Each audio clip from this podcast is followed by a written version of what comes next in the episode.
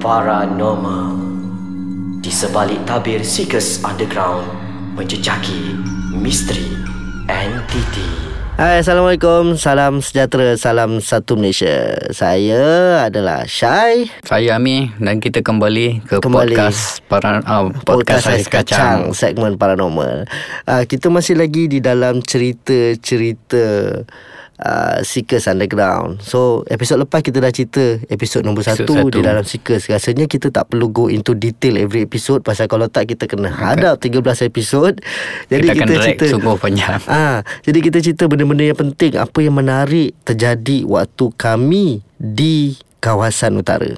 Okey. Okey, kalau ikutkan dekat Kedah, kalau pendengar-pendengar boleh tengok balik episod-episod Seekers Underground yang ada kat dalam web TV tu uh, Korang boleh tengok First location kami masuk hutan kampung Second location kita pergi ke Satu perkampungan Siam. satu perkampungan Siam Lepas tu yang ketiga kita pergi ke uh, dalam hutan juga kot yang tu kan. Ah, dalam hutan juga, dalam kebun getah. Ha, dalam kebun getah dipercayai macam di, pernah dihuni oleh Bomoh. Bomoh Siam. Ha. Lepas tu kita ada satu lagi location dan location terakhir kita yang location paling besar. paling besar. Kita pernah dapat sepanjang Seekers rasanya. Betul Ah, tak? Kan? Oh sebelum tu kita ada Sebelum tu ada War Museum. War Museum. Ah, tapi ni dia adalah Tapi location quarter- ni lagi besar lah. Ah, ni quarters guru yang mempunyai seingat aku ada 6 ke 7 blok and kita Tujuh blok. bermain ah kita Tujuh bermain di antara 3 blok paling utama yang paling Mhm. panas sekali. Apa yang bestnya lokasi ni kita sampai petang tu kita dah dapat cerita daripada Orang kampung. orang kampung yang bermain takraw Aha. kat dalam kawasan tu lah. Yang bestnya semua cakap macam kita orang hari-hari main takraw kat sini yang kita orang tak ada dengar, tak ada nampak apa-apa pun. Sebenarnya bila dengar cerita-cerita macam tu, kita orang dah jadi macam down lah sikit. down lah pasal kita mendapat berita yang macam-macam terjadi kat Dia tempat tu. Demoralize lah kat situ. Ah, Tapi berbeza pula dengan pasangan pakcik dengan makcik yang kita jumpa kat pagar. ah betul betul. Yang sedang masa tu tengah memancing. Mm-mm. Tengah memancing ikan kat kol, apa ni kat parit-parit situ kan. Masa tu aku tak ada, aku rasa kau yang interview dia kot. Nah, aku aku dengan kru lah. Mm. Ceritanya lain pula. Apa Dia ni kata malam-malam memang ada dengar suara halus-halus lah kata. Hmm, Macam budak menangis apa semua. Dengar lah dalam tu. Mm-mm. Tapi bila tanya budak-budak main takraw tak ada. Mm. Lepas tu kita orang tanyalah sebab apa semua pindah kata. Semua sebab quarters. Quarters guru. Quarters dikosongkan. Hmm. Dia tanya dalam masa berapa lama orang duduk? Tak sampai setahun. Sampai setahun betul. Kata apa kes? Makcik yang kita orang interview kata memang banyak gangguan. Mm-mm. Macam-macam lah jadi. So dia orang semua dah tak nak duduk. Satu-satu keluar pindah. Tu lah pasal dari apa yang kita riki pun waktu siang tu ada banyak rumah yang masih ada perabot kat dalam rumah mm-hmm. tu kan. Macam rumah tu ditinggalkan macam tu saja. Dia macam keluar dalam Keadaan ah, tergesa-gesa. Keadaan tergesa-gesa kan. And we were so lucky because kita dapat kontak salah seorang anak guru lah Anak guru yang Ah, pernah, pernah mendiami. mendiami tempat tu. And dia lah mencerita kat kita orang from A to Z apa yang terjadi dekat dia dan family dia dan juga orang-orang lain. Dan aku ada dapat satu cerita di mana ada kes pergaduhan Mhm. tapi bukan orang kat dalam tu lah. Orang luar. Ah ni masa quarters tu sedang dibina. Hmm. Ha, so tak tahulah cerita ni betul atau tak tapi itulah yang cerita kita dapat daripada salah seorang daripada uh, takraw player tu lah. Mhm. Kan Ah, bila kita orang dah macam down tu tiba-tiba dia macam panggil kita orang ke tepi dia cerita pasal benda tu.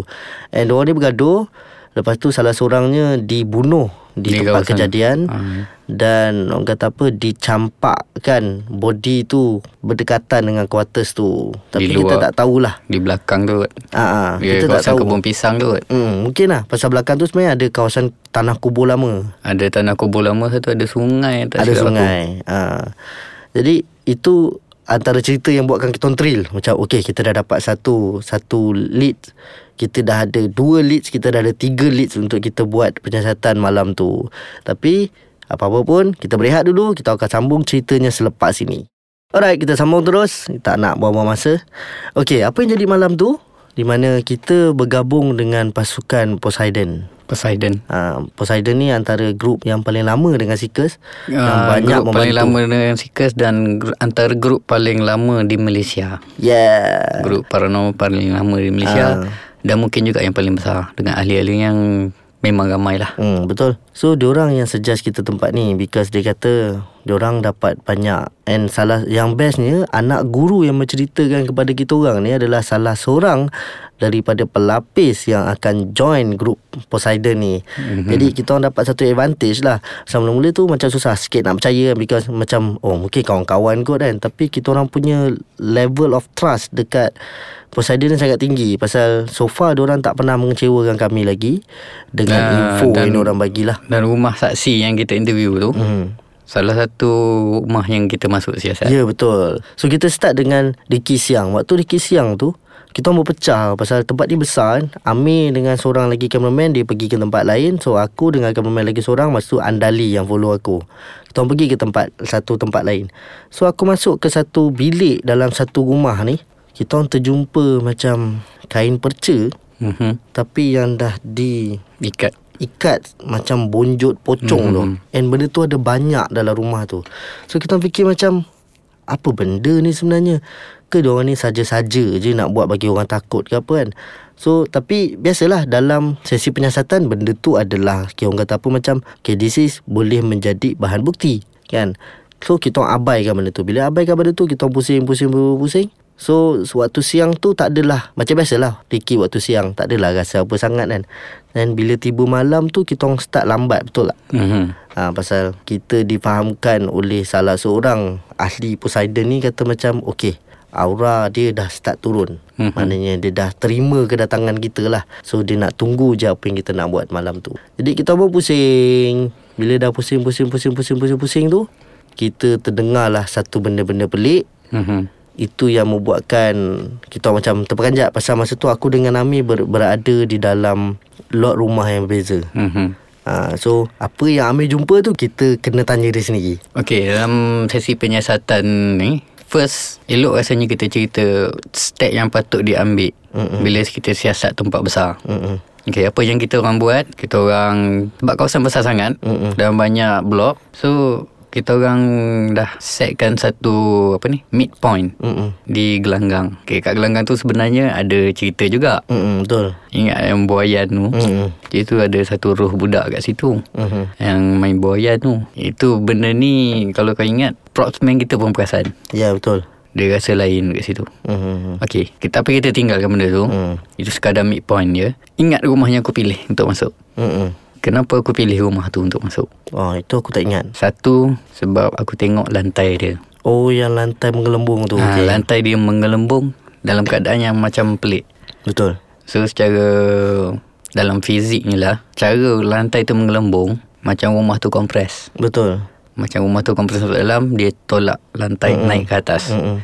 So aku fikir macam mana boleh jadi macam ni? Dia punya tiles tu mm-hmm. memang terangkat habis. Betul. Memang nampak tu.